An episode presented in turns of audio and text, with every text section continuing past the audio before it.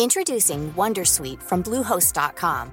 Website creation is hard, but now with Bluehost, you can answer a few simple questions about your business and get a unique WordPress website or store right away. From there, you can customize your design, colors, and content.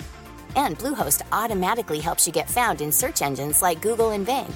From step-by-step guidance to suggested plugins, Bluehost makes WordPress wonderful for everyone. Go to bluehost.com/wondersuite.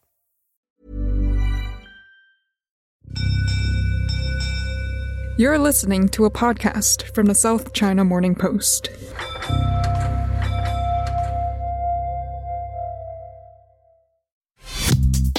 Hello, and welcome to a very special edition of the China Geopolitics Podcast. My name is Chad Bray, talking to you here from the studios of the South China Morning Post in Hong Kong. Once again, we're finishing the week with a flurry of developments in various spheres around the world. And once again, those developments all seem to have one thing in common the self ruled island of Taiwan and its democratically elected government, which Beijing considers a breakaway province. Let me give you just a short list of the developments in the past 48 hours.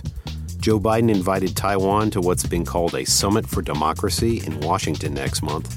That's just nine days after he personally restated his commitment to the One China policy, and that the United States, quote, strongly opposes unilateral efforts to change the status quo or undermine peace and stability across the Taiwan Strait, end quote while speaking in person with Xi Jinping on their very first presidential video call. Back here in China, Beijing's Taiwan Affairs Office announced it would be blacklisting more people it calls independent secessionists. That's just days after slapping $74 million U.S. worth of fines on Taiwanese companies operating in the mainland for donating to pro independence candidates. Meanwhile, in the South Pacific, the capital city of the Solomon Islands is currently under curfew after protesters stormed the parliament. They're angry about the government's decision to switch its diplomatic relations from Taipei to Beijing. And in Central America, the U.S. has warned candidates for this weekend's presidential elections in Honduras not to switch their allegiances from Taiwan to China. And all this brings me to the subject of today's feature episode we're going to Europe, and specifically the tiny nation of Lithuania and its relationship with Taiwan. Last week, Finbar Birmingham, our Brussels based correspondent, was penciled in to talk with us, but we had to postpone that talk due to the fact that he found himself in the Lithuanian capital for a reporting trip. He was looking into the growing feud with China, but he also happened to be in the right place at the right time for the opening of a Taiwanese representative office. It's the first such named outpost in Europe. Two days later, Beijing officially downgraded its diplomatic relationship with Lithuania, and yesterday, its foreign ministry spokesman, Zhao Lijian, announced that Lithuania must pay a price for its mistakes. Finbar Birmingham, thanks for joining us. You know, the last time we heard from you, you were in Rome during the G20. Are you on some sort of geopolitical bus tour? How did you end up in Lithuania? It's the glamorous life of a correspondent, Chad. Um, Lithuania has been an area that's been top of my reporting agenda for some months now. Uh, surprisingly so. When I first started doing the job, you know, in February, I had my eye on the calendar and maybe thought the German election would be the big story this year. And of course, that's been that's been a major one, and we're sort of waiting for how that falls out. But Lithuania has been sort of overshadowing it. It's really been sort of banging the drum on China population of less than 3 million has been hogging, hogging the headlines. So my intention was to to travel to Lithuania and find out a little bit more about why they're engaging in this um, feud with China. A lot of people here in Brussels ask me that all the time. I mean, why Lithuania? Why now? Because there are plenty of other problems for the government in Vilnius to deal with. It has on its hands a hybrid warfare situation from Belarus, where the embattled dictator Alexander Lukashenko is weaponizing migrants from from places like Iraq, Afghanistan, Syria, parts of Africa, flying them into Belarus, and then forcing them over the borders with Lithuania, Latvia, and Poland. Yeah, and, and Finbar, it, it's interesting. You know, we've seen a number of images recently of, of, of the situation on the Poland Belarus border. It looks extremely intense, and you know, it seems to be getting worse. So it's an odd moment for you know Lithuania to go and sort of poke the panda, so to speak you know, given the entire situation they have on the eastern border with Belarus. Yeah, it is, Chad, and it's a sort of, um, I mean, the, the, the, stuff with China kind of predates this a little bit. You know, they were involved in this situation with China before the latest event with Belarus kicked off in the summertime. But you know, I I do hear this a lot, as I said, in the words of one diplomat in Brussels who asked me a few weeks ago, when you've got this crisis on your doorstep, why bother crossing the road to pick a fight with China? This was something I wanted to find out about. Uh, now, at the crux of the issues with China was the opening of a Taiwanese representative office in Vilnius. It was announced in February. Uh, it was met with this sort of uh, backlash from Beijing you might expect, you know, the usual statements, and that's actually now being being translated into some action, some retaliatory action action from China. But this was the top of my sort of agenda to find out why, when you've got these issues on your doorstep, are you sort of involved in this situation with China? So I spoke to two of the most prominent Lithuanian lawmakers who've been pushing the envelope on this to ask whether there was any link between their border rows, their border situation, and the fight with China. Everything is connected. Everything is connected, and when, to- when we are talking about authoritarian regime uh, in uh, Belarus, we are of course talking about authoritarian regime in Russia because it's co- uh, it's being coordinated what we have near the borders, and of course uh, it's got a lot to do with uh, how Russia and China is dealing. Because they are playing the geopolitical games against the West and Russia wouldn't do that if they didn't had a big, big brother in, uh, sorry for my quote, big, big brother's hand in China's view. Because they, they know that China will be, would stand with them, and we have one front. It's, it's not only about Belarus or Russia, which is close, but authoritarian regimes against the democracies. Mm. What, what we have here is not only Belarus attacking us in, with migrant crisis, it's about uh, authoritarian regimes of uh, attacking democratic, democratic Western countries. Yeah, that was Matas Maldeikis, who is a conservative lawmaker. Um, he's very involved in this situation with Taiwan. Uh, and, and actually, most of those involved seem to be conservatives. This is a pattern we see across Europe, broadly speaking. Um, the right is far more engaged in this sort of hardliner behavior against China than the left. Number of reasons for that. Maybe we can get into that as a, a whole other podcast. The next person you'll hear from is actually somebody from the left, Dovile Sakaliene. Uh, she was sanctioned by China uh, earlier this year. You recall the sanctions blitz in, in March because she sponsored a bill in the Lithuanian parliament recognizing uh, the alleged persecution of Uyghurs in Xinjiang by the Chinese government as genocide. China, of course, denies this, and this is why they slapped her with, with sanctions. We met on Thursday last week. We had lunch in a bistro next to the parliament, and over a traditional dish of Lithuanian forest mushroom soup, she explained to me where she sees the links between the situation on the border with Belarus and Russia and that of China and Taiwan. Probably we have you know, to take a look from a, bit, uh, a little bit further and reflect on the situation. Mm, I believe that People's Republic of China is uh, watching very closely and assessing the situation because it's like a playground for them to see uh, if the European Union will be united enough, will be unified enough uh, to actually react efficiently. Also next to that, if EU and United States will be able to work together, if the bigger democracies club will be able to withstand the propaganda of Lukashenko and Putin in the background and understand that this is not uh, uh, um, migration situation, but this is a hybrid attack situation where migration is instrumentalized to put political pressure on EU as Lukashenko, um, basically like a rat in the corner, is trying to uh, deflect attention from his crimes against civil society and torturing of political prisoners and uh, you know pushing EU to lift the sanctions to sit with him at the table so that's why it's very important you know for us to stick together because if China sees that it's easy for, you know, to break us apart, to lie through their teeth and uh, to, to feed us with propaganda, we are going to have bigger problems than that. So, Finbar, it's it's probably worth reminding our listeners uh, who might not remember what happened in Lithuania around the fall of the Berlin Wall, or even the 50 years preceding that when Lithuanians had basically reclaimed their country and declared independence after being occupied first by Soviet Russia, then Nazi Germany, then again by the Soviets. The memories of state propaganda, secret police, and authoritarianism are not ancient history. It's living memory for anyone who was over the age of 40 in Lithuania. So tell us how you ended up at an event that wasn't supposed to be open to the public, let alone known by the media. Yeah, I mean it was it was just about being in the right place at the right time.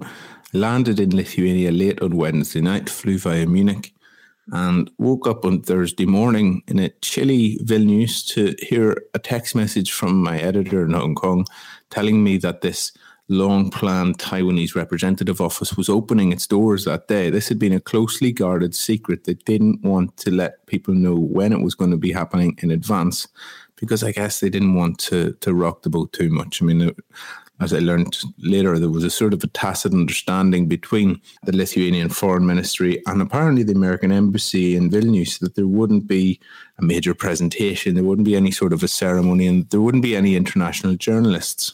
I'd only learnt this after the fact, of course. So I looked it up on Google Maps. Turned out it was only about 10 minutes walk from my hotel. So I wrapped up warm, scarf, coat, hat, and headed on down there. Now, when I got there, I found a pretty nondescript office building. There weren't any signs or anything to indicate that there was a Taiwanese de facto embassy. So I'm sort of looking around trying to find out where this might be. I'm asking a couple of people if they know, and nobody has a clue. Don't forget, this was the first day of operation. It's probably looking a wee bit shady, but anyway, I had a lunch appointment, so I rushed off to that, and it happened that the person I was meeting, the lawmaker, Dovile Sakaliene, that you just heard from, she was visiting the office with colleagues after lunch. So she kindly invited me to join them. So off we go.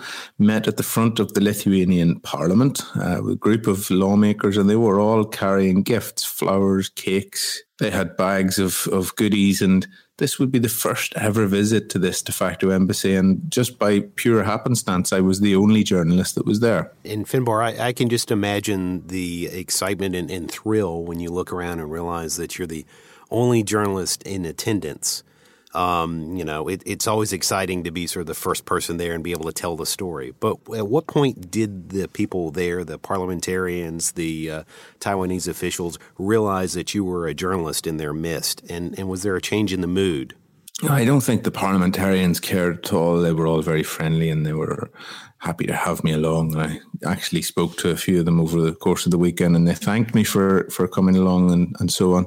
Um, the Taiwanese were a wee bit cagey. I think you know they're in a vulnerable position, I suppose, where you know they, they maybe were requested not to have any international journalists there, and so when I rocked up and introduced myself, they were perfectly polite, but I could tell that they were a little bit worried. It was only after the event that I heard via an intermediary that they had had this sort of tacit understanding with the uh, with the government. I actually asked the, the, Lithuanian foreign minister the next day when I when I interviewed him, you know, was there an official agreement? And he said there wouldn't wasn't any official warrant, uh, you know, order not to do this, and so he wouldn't be drawn on that. But I mean, it shows that despite this sort of propensity to rock the boat on China that they are a wee bit worried that obviously if they'd really wanted to go to town on this, they would have had a big opening ceremony. They would have had more than what they did. So it, it showed to me that there was still some sort of uh, effort to keep a lid on it. And of course, um, just to take it back another step, the, the, the embassy, the de facto embassy, had been scheduled to open or muted to open during the summer, but they'd put it back by a couple of months. The foreign minister got some criticism for this because people thought he was just trying to delay it while the sort of situation with China calmed down. But, but anyway, we finally, uh, you know, we, we got we walked over to the to this um, building I finally found out where the office was. It was up on the 16th floor. There was no way I would have known that otherwise. We got there and they all exchanged their gifts. Um, there was some special issue Taiwanese whiskey given to the Lithuanian visitors.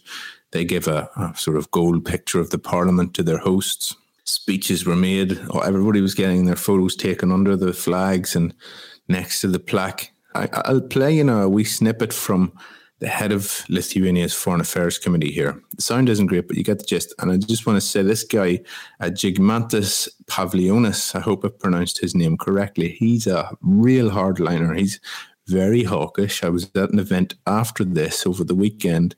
Um, it was the, the, Forum for Democracy in Lithuania, and he spoke incredibly hawkishly about China.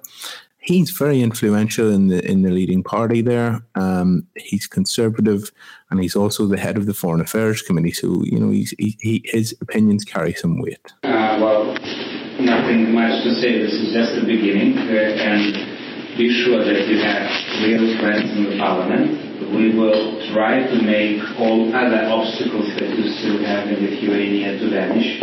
We want you to feel at home here bring you know results and to, to show that you know this is exam, exactly example to follow. Uh, we will have a lot of enemies on the road, uh, but uh, I'm quite sure that we will win. This is the future, uh, and we are all in threat. Uh, and I told to one of the Lithuanian journalists today that you know if we are asking for solidarity on a lot of other attacks, be it you know, Belarusian freedom or Ukrainian freedom or our own borders, we first of all have to show that solidarity with countries like you, who are very much in the attack. And uh, we will do it. Last, we are grateful for your own uh, you know, courage to come here. And uh, we will work hard to make this democratic war support your freedom in a way they should not to succumb to those, uh, you know, autocracies, be it in Beijing and Moscow and some other places. At this stage, um, a bit of a hush descends on the place. Um, I thought think people were sort of winding down and getting ready to leave. I wasn't sure what was going on, but then people said something about a special guest, and this older man shuffles in with a walking stick. He's very frail. He's well wrapped up against the Baltic weather. And this was Vytautas Landsbergis. He's widely considered the founding father of Lithuanian democracy. Very frail at 89, but still hugely influential in the country's ruling Conservative Party. The suspicion is that he's still pulling the strings behind the scenes. To look at him, he, he, he looked quite aged, but, you know, very powerful, very well known man. He was the first post Soviet leader. He was one of the main campaigners and you know activists who helped bring down Soviet rule in Lithuania, and his presence there was kind of a big deal. And maybe I only sort of realised after the event how big of a deal this was. You had this these conservative lawmakers, including Pavilionis, who I, we just heard from, crying as they spoke to this guy. It was it was a huge piece of symbolism. Yeah, and and you know you, you can sort of see a, a real link here. Um, you know, anyone listening in Hong Kong remembers back in, in 2019 human chains were formed across the city, uh, you know, but uh, people might not know this that a lot of that goes back to what happened in Lithuania and their neighbors in Latvia and Estonia when they called for independence and they were protesting against the Communist Party of the Soviet Union. Yeah, they, they had these Baltic chains or holding hands across the Baltics or something. It was called like that. So, I mean, this goes back to the, this is almost the crux of where a lot of these ideologically driven politicians see the argument here. They see this as a pushback against authoritarianism. They point to their own history with the USSR and they see that their fights uh, on the borders with Belarus, with Russia, they see that as, as, as sort of similar to what's happening in Taiwan and China. So they see the modern migrant crisis, the artificial migrant crisis with Lukashenko. They see the sort of events of 1991 when the Soviet Union sent in the tanks to try to crush the nascent democracy movement as as all being part of the same piece.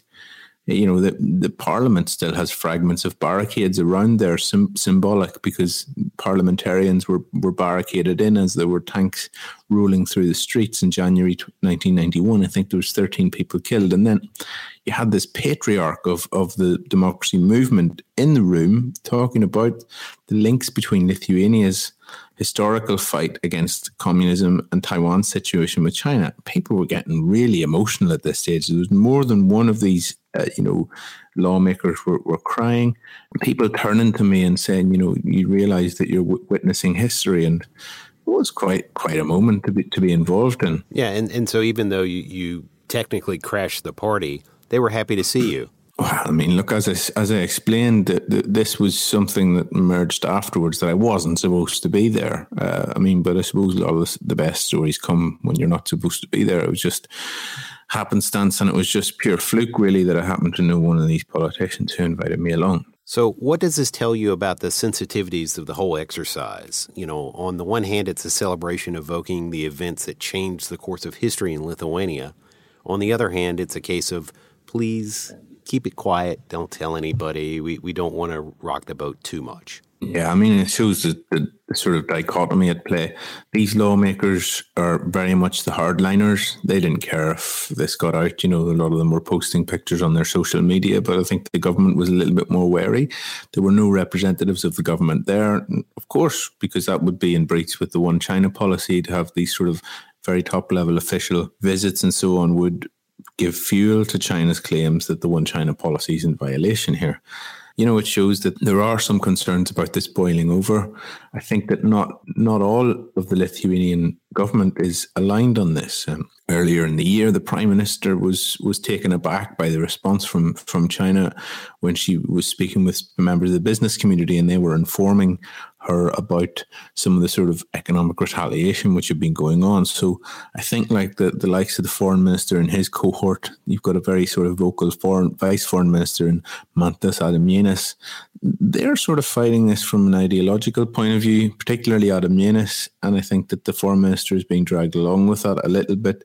But there are dissenting voices, or at least some people who think that this is not really where they want Lithuania to be, and and I do think that some people some some people there realize or, or think that there there are bigger, more important um, issues to deal with, such as the border crisis, as we discussed. In Finbar, you know, with with the border crisis going on, with a country the size of Lithuania uh, pushing back against China, why would Lithuania to be the one country, the one nation out of the European Union to sort of take on China? Is it about a symbolism of standing up to an authoritarian government? Yeah, I mean that's part of it for sure. I mean, there's these uh, historical parallels that we've discussed, and there, there there certainly is that thread running through this. But I mean, that's not the, that's not all of it. There's the connection of the United States. Lithuania is among the most transatlantically minded members of the EU. The Baltic nations generally, as well as Poland, see the United States as their last guarantor of security from the immediate threat of Russia. The shadow of the Soviet Union still hangs large there. And so, for a nation of 3 million people, what we've seen over the last few weeks is how much the Lithuanians have got the US's ear on this one. My sense is that if this was only about Russia and Belarus, Washington would not be quite as interested. But by playing the China card, they've got their attention. Um, no, so that fits neatly in with their sort of general thesis on authoritarianism, but also their desire to have the US support for, you know, what's going on on their borders and so on. So by linking it to China, it's quite cleverly brought the US on board. When I was in Vilnius, Uzra Zeya, who's the US Undersecretary for Human Rights, was also in town. She warned any country thinking of threatening Lithuania that the US has the Vilnius's back. This week, the Lithuanian foreign minister is in Washington. He's already met with Kurt Campbell, who's the architect of Biden's uh, Asia Pacific strategy, and he's, he met yesterday with Wendy Sherman, who's the second most senior diplomat. not to keep repeating myself, but this is a country of less than 3 million people. Um, you know, as the Global Times pointed out earlier in the week, it's less than the, the Beijing district of Chaoyang. But that's a lot of access. I mean, it shows how much the US is supporting what Lithuania is doing. I think if the, they didn't have that tacit support from, from the United States, then th- there's no way they would be sort of taking this on you know, when I interviewed the Foreign Minister Landsbergis, who you'll hear from shortly, he was quite clear he wants the European Union to step up, step up support. We saw the United States on Thursday last week uh, confirm that there would be a 600 million export credit support given through the US Exim Bank to Lithuania. The foreign minister told me this is linked to the to the sort of uh, the, the cushion, the blow of the of the China Chinese economic coercion, as they call it. And so, beyond the politics, another commonly cited explanation for why Lithuania feels it is in a position to take on China is not really very economic, reliant on Beijing. Only 2.5% of, of Lithuania's exports go to China. That's per European Union stats. And Chinese customs stats show that out of the 27 EU members, Lithuania is way down there in 22nd in terms of total trade with China.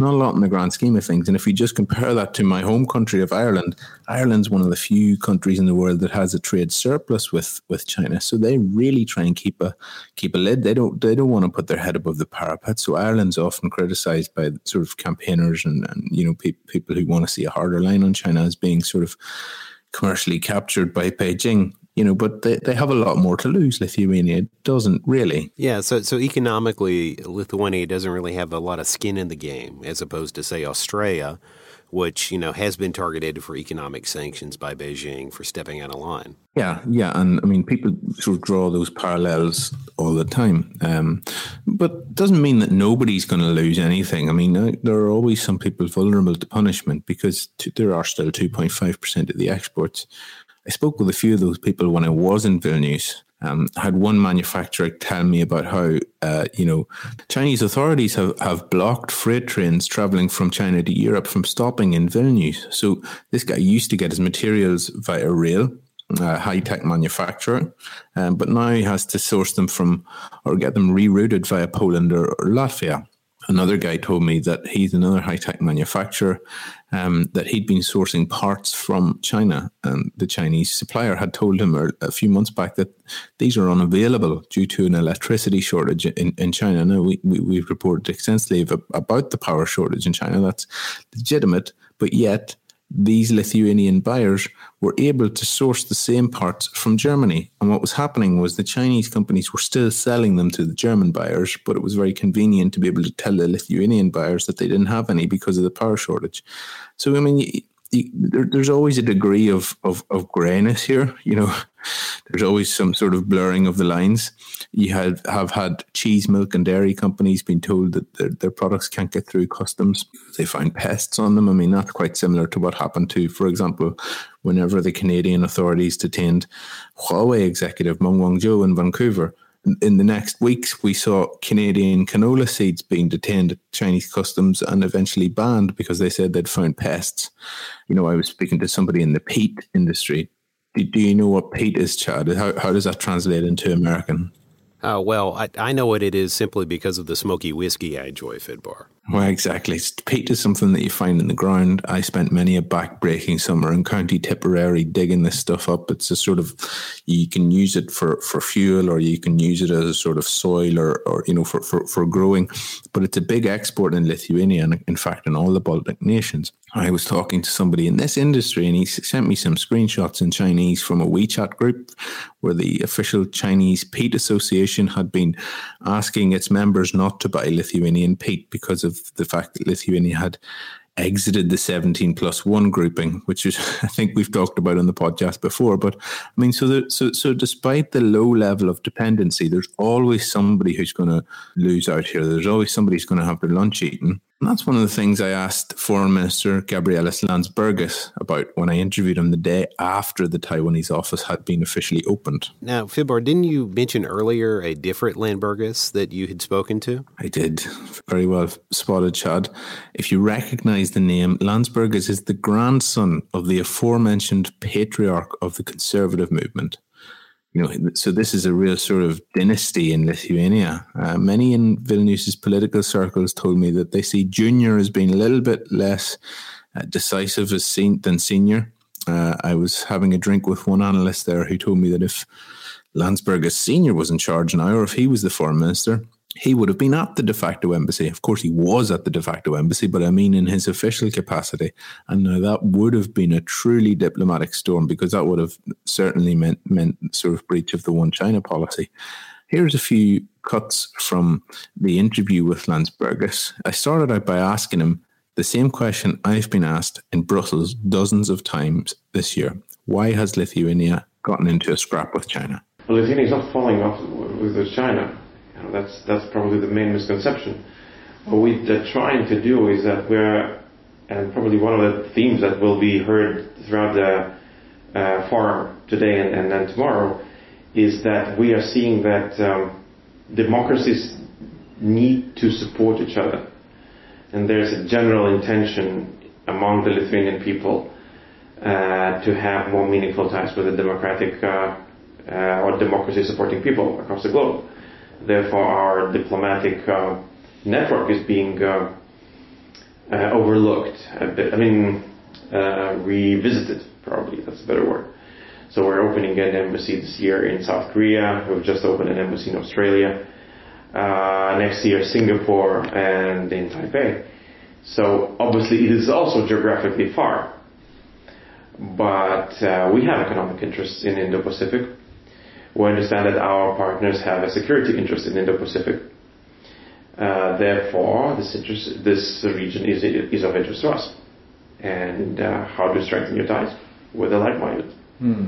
Yeah, and so the, history of your country with the Soviet Union, with the sort of Belarus and, and Russian situation now, do you find that um, you perhaps are more in tune to the threat of authoritarianism than maybe other parts of Europe? Do you have difficulty engaging them in this in this fight, so to speak? Well, obviously, you know, we we are a nation that very well, still very well understands and remembers what it is to be under occupation and uh, uh, the struggle of getting free and getting out and rebuilding your country basically from a democratic ruin. Um, so, uh, because even the young politicians who are now part of the current government or the current parliament, they were still of a generation that lived a small portion of their lives, but lived under occupation. So it is very well felt and, and, very well understood what it means to be coerced, be pressured, and try to uh, to defend your liberty. I then asked him, how would he assess the European Union strategy on China? Lithuania is known to be among the most skeptical in the bloc of things like strategic autonomy. Uh, you know, it's one of the most transatlantically minded EU members, as mentioned before. And just before this interview took place, they had confirmed that that financial package that I mentioned with Washington. It is a starting point. You know, we, we, are starting this, this discussion, but uh, I think this the the partnership pillar was probably the most um, used and kind of thought through in in the institutions. So kind of this was the, the driving the driving force. But we feel from the from the societies across Europe that basically we need to talk about the the parts where we are being challenged, where the like-minded countries are being challenged press and coerce. And it also has to be a part of agenda, a very clear agenda that there cannot be uh, no partnership without trust. And when you you know in, in when you trust somebody, you have to say everything that you have on your mind. Mm. And so, do you want to see that mix revised so that the systemic rival is perhaps playing a greater role in the partnership? Not a greater role. I mean, I'm, I'm not trying to compare them. I wish, you know, for example, just to give you one one example, like exactly a year ago when the CAI was discussed in European Parliament, and suddenly, you know, my colleagues in European Parliament started discussing about the situation in Xinjiang, and uh, and it was not part of the debate before, and it very quickly became a part of the debate, and then the sanctioning of certain members of uh, uh, Chinese uh, political elite and the counter-sanctioning of European Parliament members and national parliaments, and you know it went on. But that is basically an indication that we don't have neither consensus but nor the debate. So what's our stance? And we need to have it. Mm. I just want to push you on the support from the EU because it does seem like the the United States is materially offering support in the $600 million export credit. Um, do you want more than just rhetoric from Brussels? Well, I would say that uh, it would be appreciated. Mm. What would you sort of what sort of areas of support would you appreciate? Well, basically, I mean, it's in all our interest, you know, that uh, neither country would suffer if its supply chains are being cut or something like that. So that uh, we could find an instruments and ways ways around it, and help with the help from institutions, or either the help between the countries in the EU. You know, we could sort these things out. Yeah. It would be much easier and probably even impossible to occur as one, one economy, one country. I wanted to find out just how far Vilnius would push the envelope on this one. China says Lithuania has breached the one China principle, which is what the Beijing calls it, Lithuania says it hasn't breached the one China policy, which is, of course, the EU's policy, which Lithuania follows rather than the Chinese one. But does it plan to stick within those parameters? I wanted to find out. So, are you happy that Lithuania has been sort of crucially involved in sort of raising the Taiwan issue at the, the European level? Well, I'm proud. I'm proud that it's, it's an important discussion. And uh, I'm, I'm glad that we're having it now because it's, it's high time that we had this. Yeah. You know, it needs to be looked at. And just as the EU's China relations you think needs to be redrawn, I mean, do you still, I know that I suppose the European policy is to still respect this one China policy. I mean, do you, do you think that needs to be re- redressed? You know, this is what we're repeating. You know, we are uh, upholding the, the one China one China policy, mm-hmm. and uh, I think in this regard, uh, nothing is, is changing from our side. But what it feels like that China is uh, narrowing the space for what it feels as one China policy. Mm-hmm. I know that you, you're you're sort of uh, keeping in with the one China policy, but do you agree with it? Well, it's an international principle for us. You know, we've signed an agreement. Yeah, but do you agree with it? I mean, as a government official. Yeah, I mean, I mean, because it seems as though obviously you're you're quite pally with Taipei. You you know you've had these grievances with Beijing, and I'm just wondering, like in principle, is it something that you you have an issue with? We honor our agreements. So you know we've seen the pushback uh, in recent days. You know about this. You know downgrading relations between Lithuania and Beijing and, and other things. But how is this playing in the EU? What are your sources saying? How are they reacting to this? I think that they are otherwise distracted by other things. I think that this is not top of the EU's agenda. Um, this place is riddled with COVID. I mean, everywhere is talking about new lockdowns. I went to the midday press briefing at the Commission to ask them about Lithuania, and I was the only one talking about it. Of course, there a lot of people are talking about it through another lens, through the Belarus migrant uh, situation, um, the hybrid warfare as they as they're describing it. So, I mean, it seems to be that the EU would prefer not to get involved in this. This is often the way. Um, they're currently trying to arrange a, an EU China summit. And just yesterday, I reported that they're going to renew sanctions on Chinese officials um, in December. So, I mean, I think that that's already probably going to rock the boat a wee bit. And I think that this Lithuania situation has been thrust onto the European Union, and they would rather that it wasn't there. Um, they, of course, have given their rhetorical backing to, to Lithuania. They have confirmed time and again that they have not breached the one China policy, and you know, so so so that that's where we stand. I mean, I, I don't think that that, that that that you know the EU is going to sort of follow the US in offering concrete financial support in that way. But the EU is working on some tools that would theoretically help Lithuania, but they may be years in the making. Where there's an economic coercion instrument, which is an anti-economic coercion instrument, I should say, which we will see in draft form in December. But it, the way that things work here, that could be ages before it's actually usable. You know, so I think Lithuania is not top of the agenda here, at least on the China issue. And again, people are still a little bit confused about why Lithuania seems to be getting engaged in this sort of dispute whenever it's got massive problems with neighboring Belarus, um, almost like the opposite of the, the United States. The um, the European Union is far more interested in the threat of Russia and Belarus because it's a neighbor. It's right here. You know, it's looming large on the borders. Um, whereas the US is far more worried about the threat of China. So I think that by sort of playing the China card, it's engaged the United States, but the EU is still razor sharp focused on the Russia Belarus stuff. Finbar, thank you so much for joining us and, and, and telling us this story. I, I think this is something that you know people need to pay attention to, but as you say, there are local issues that seem to have everyone's distracted. Thanks, Chad. I think one thing to add on on, on China and, and and Europe is where China will lose the hearts and minds of Europeans will probably be more on a local front.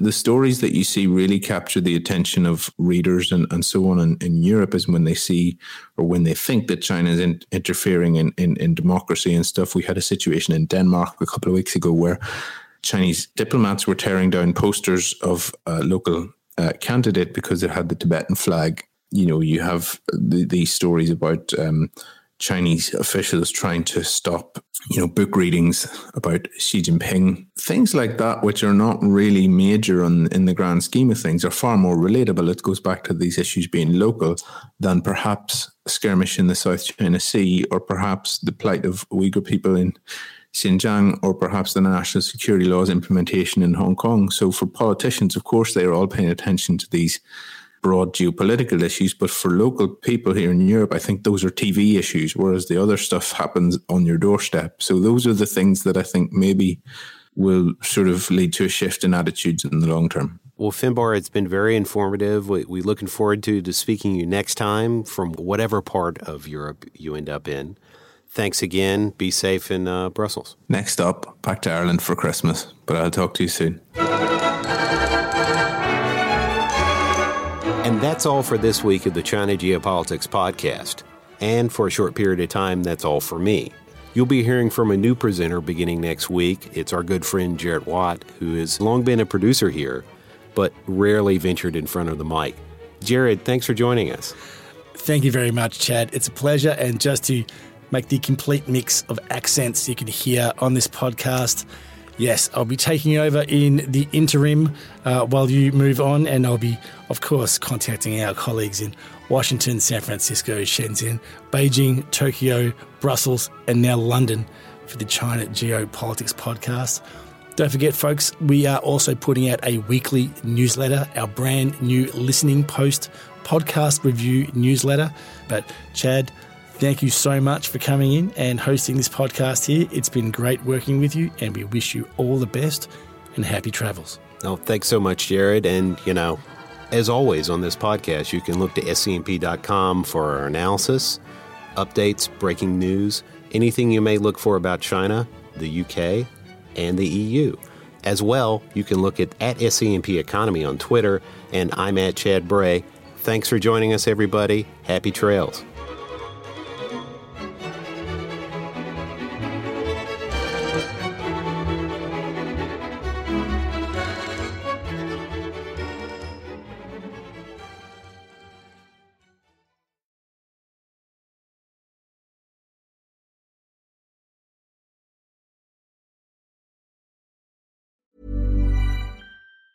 Tired of ads barging into your favorite news podcasts?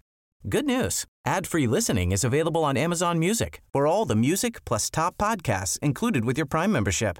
Stay up to date on everything newsworthy by downloading the Amazon Music app for free or go to amazon.com slash news ad free. That's amazon.com slash news ad free to catch up on the latest episodes without the ads. Hi, my name is Danny Pellegrino from Everything Iconic, and I'm excited to talk to you about Club Med. Club Med operates beach and mountain resorts and is the best all inclusive getaway for families. They have Club Med Punta Cana, their flagship family resort, and many other options in Mexico, the Caribbean, and around the world. Club Med are the pioneers of the all inclusive concept, which is the best way to vacation. Great for families, groups, or even solo travelers looking for land and water sports, delicious food food, and a place to make unforgettable memories. Visit clubmed.us, call 1 800 Club Med, or your travel advisor.